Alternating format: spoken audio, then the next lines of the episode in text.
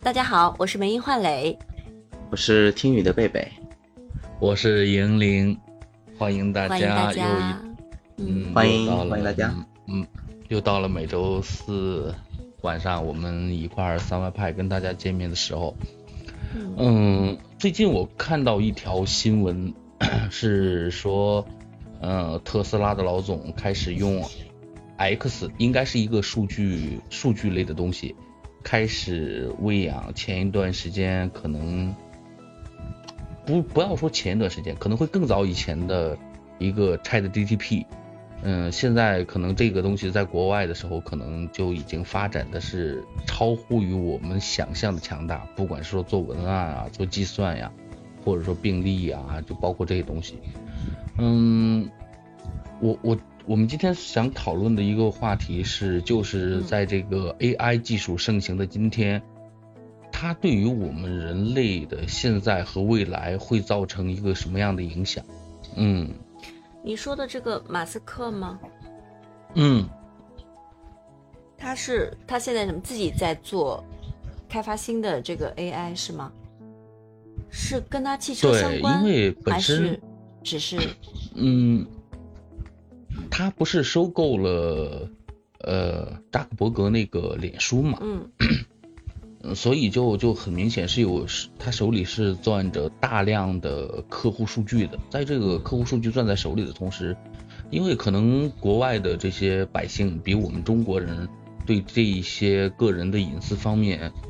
要更注重一点，就会很担心他会用个人的社交数据，你包括就是咱们之间的微信的聊天儿，或者说 QQ 啊一些软件儿的聊天儿，这些东西实际上就是可以作为 AI 的一个学习过程，包括这句话怎么回答，就特别害怕这种数据被他被他拿去利用，就嗯所以就提出了质疑，提出了质疑，让我让我感觉比较奇怪的是，几年前的时候，马斯克还对这个事情是抱有一个极大的反对态度。对，特，别我就想特别想。说这个，是的，嗯，但是自从他接了脸书这个公司以后，然后他就就在这这条道路上完全是一个一百八十度的反转，就跟他当时所说的、所警告人类的这些东西完全不相同了。嗯嗯，是啊，就是自从 Chat GPT 问世之后，大家有各种各样的担忧，嗯，担忧他会抢了这个，让让更多的人失去了这个谋生的饭碗，嗯，但担忧是担忧有一天，他是不是会能够真的像我们以前看的科幻电影一样，嗯，取代人类，甚至人类成为他的奴隶，嗯，所以才会出嗯现各种各样的那种反对的声音，甚至其中不乏一些富豪，不乏一些一些政界要人，对，但是现在看上来的话，这所谓的人工智能，它完全就是人工智障啊！嗯，怎么说？对，嗯你打个比方，我如果说想要他给我写写一篇那个叫短短篇的，嗯，可能只有几千字的那种呃短小说吧，那嗯你把你的设定什么东西给他，然后你让他帮你写，的确很快他就能给你出出来一些东西，而且呃用的词藻也是挺华丽的，但是。他很多东西他就是很不通顺的，因为可能就是它欠缺了太多的数据，或者是其他的什么东西吧。嗯呃，它的这个东西能让你很明显的感觉到很生硬，它是把一些东西给拼凑在一起的，也就是说，它是一个裁缝，它并不是一个创作者。嗯，是。然后，对，但然你说后之前的这个我也是是老版本三点五吧？据说可能是四，好像会，呃，就是它基于的那个数据库可能会更庞大的话，它这个其实要越来越智能和接近人的理想状态，就是它的基础就是大数据要足够的大，足够的多。那么它就有可能就是更接近你你所想要的，让能令你满意的这么一个结果。嗯，而而且而且啊？就是，嗯、最近啊，也是也，就是刚开始这个东西比较盛行起来的时候，我也去做过一些简单的了解，然后包括到现在也有很多的声音在说，这个所谓的呃 Chat GTP 这个东西只是，嗯，一些人的圈钱工具。哦，对，是确实是有这么一种说法。对但是如果说就从我们本身的行业行业来说，因为以前的时候我是听到过，呃，我们的同学嗯宁小郎给我发过一段电台的，呃，就是用他们的声音，呃为基调，然后 AI 开开发出来的一种声音，实际上是不太好分辨它是这个东西的。也就是说，在目前它的应应用领领域来说的话，它是已经可以代替掉一部分人类的工作了。嗯，你比如前几年那个特爆火于网络的那个阿尔法狗，然后就下下下下那个围棋的时候，嗯嗯，那就其实已经很恐怖了。就是这种这种，它既可以作为教练，又可以作为一个训练对手。包括一些我们现在经常会打电话，会接到一些莫名其妙的一些电话，嗯，过来之后一耳朵就能听出来这不是人，就是 就话题特别干燥。但是嗯在很久很久以前的时候，我只是听声音，我能听出来他不是一个人类，是一个机器，就包括那声音处理的也是完全的是机器音。但是这嗯两年的时候，我发现有的时候我接到一个电话，我是很认真的在跟他聊天儿，就是可能说喂你好，我说喂你好，然后他说你是谁谁谁吗？我说对我是，然后到这儿的时候都没有问题，然后他再问我一些其他的东西的时候，我问我说哎你这事儿不对呀，这个东西我没有做过，你们怎么会有我的资料呢？然后他再往下回答的时候，就是就可能是驴唇不对马嘴，但是我会在这个阶段我才反应过来，给我打电话的是一个机器人，就是用一个机器的声音。嗯，就包括更早的时候，我们用的高德地图、百度地图啊，就这些东西，给我们做导航的时候，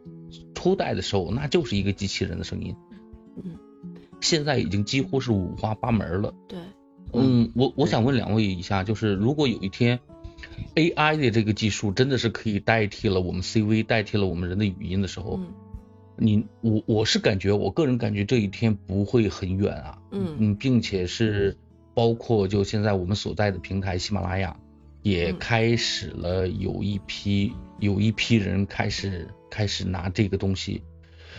在做嗯做书，在做。对，因为因为这个东西，我们 先姑且不论这一批人是在割韭菜还是圈钱什么的，他们是真的是有很认真的在教授大家怎么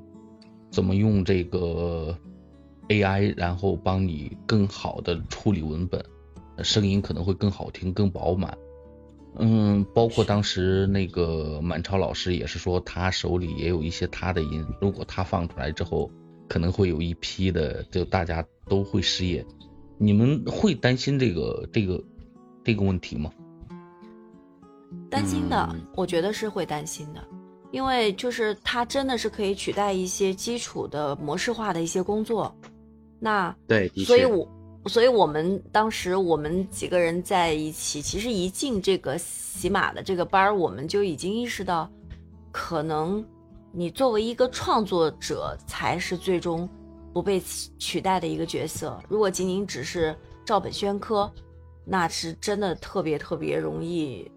呃，就是容易被替代。因为我确实也听到，他能够 AI 能够就是比如说，嗯，找一个比较好的主播，比如比如说找了银铃，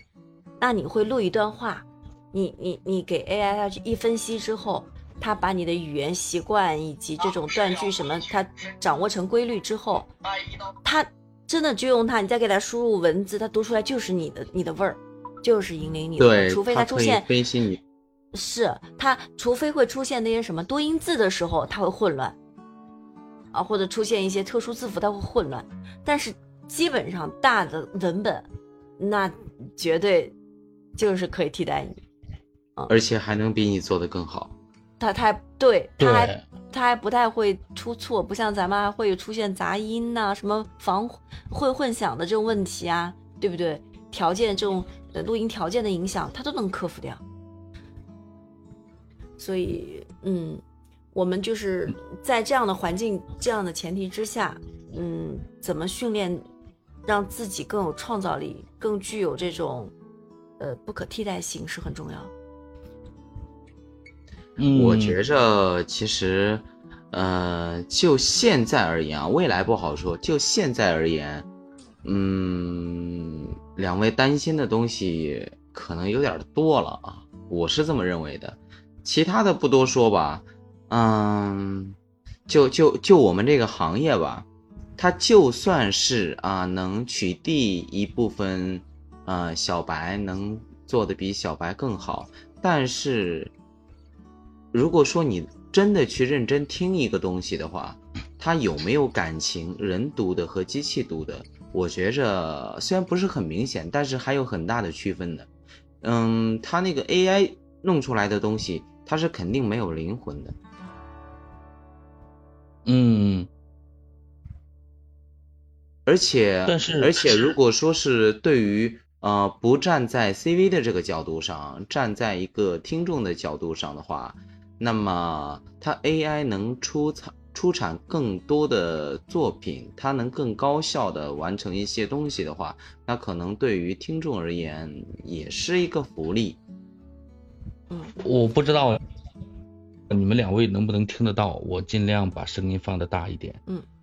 自己要想办法把人才笼络到身边来。文清，天还很早，我们寺外转转好不好？你比我熟悉地理，省得回去找不到路。好的，文清心里非常乐意。这个这个明显就是他们机器人。嗯，对，机器人做的一些东西可能会采集的一些，嗯，一些人的这种声音会做这个东西。实际上对我来说，我反而没有这种担心。就是说，如在我看来，可能如果有一天当这种技术。能够达到跟这些 CV 们的演绎是一样的的同时，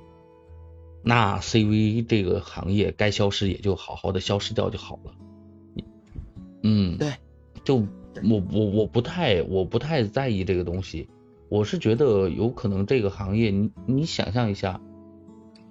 呃，它的风口实际上不再有声书，这个这个行业这个赛道已经太窄太窄的了。也就是，嗯，我们单纯说从声音啊，就还不包括它一些光电学的一些模拟模拟影像。以前看过一个短视频，可能就是一个日本的，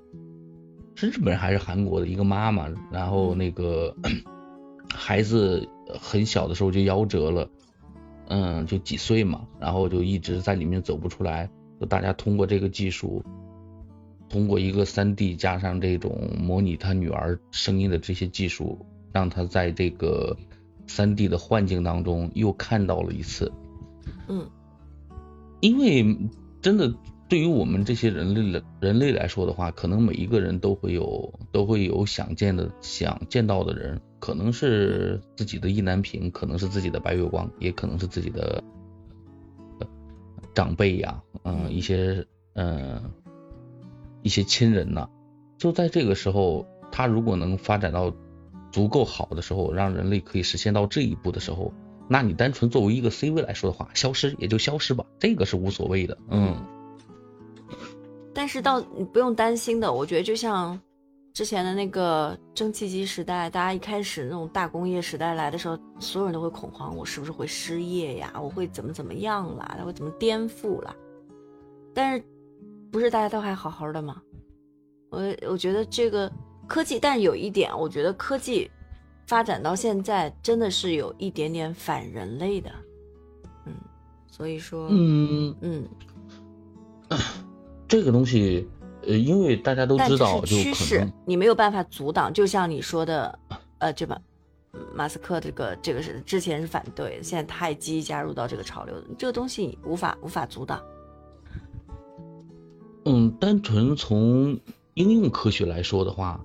嗯，就真的是，就人类的科学技术已经进步到完全我们已经匪夷所思的地步了。可能更多的是，更多的时候我们受制于自己的道德，受制于自己的法律，导致这些嗯理论类的科学不能不能够很好的应用到人类的身上。你包括头几年特别特别那个新的那种克隆技术啊，这些东西，就大家就在可能就一直在讨论，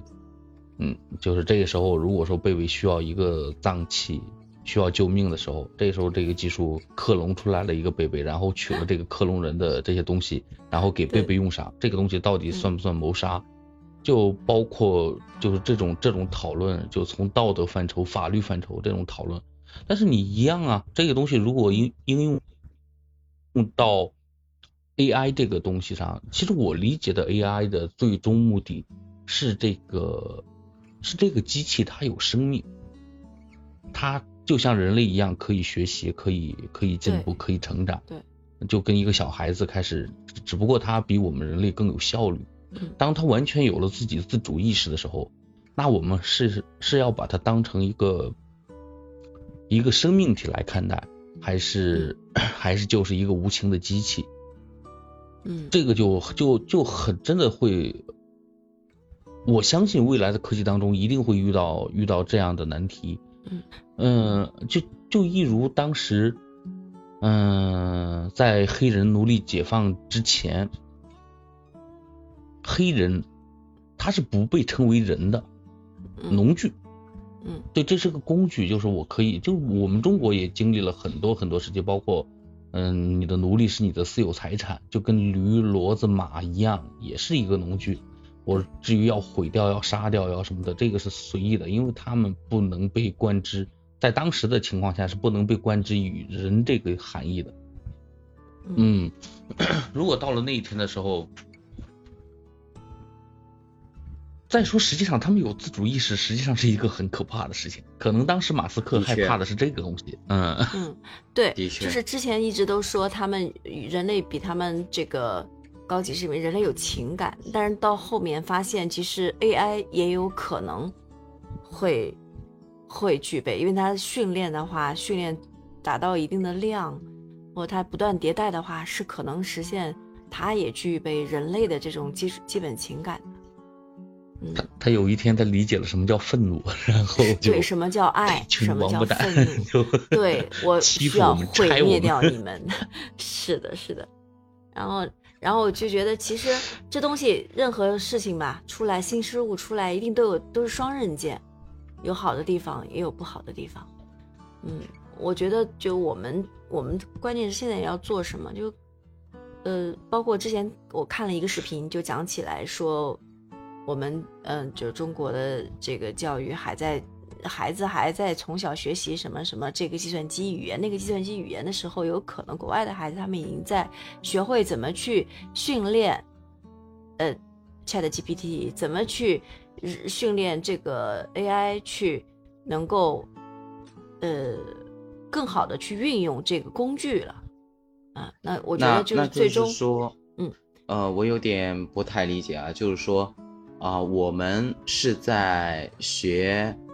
学其然，然后哦，知其然也在知其所以然。然后他们呢就不不需要这个东西，他们就是直接把这个东西当工具来用，也就是说不必理解你的原理是什么，我就直接拿来用就行了。对对，不，他也他也会要他也会要理解，但是他更更更需要的是这个应用。你看，我认识呃，就是一朋友的这个老公，他是软件公司老板，他们现在就在。开发一个工具，就是一个 AI 的工具，它是想干什么呢？就这工具开发出来之后，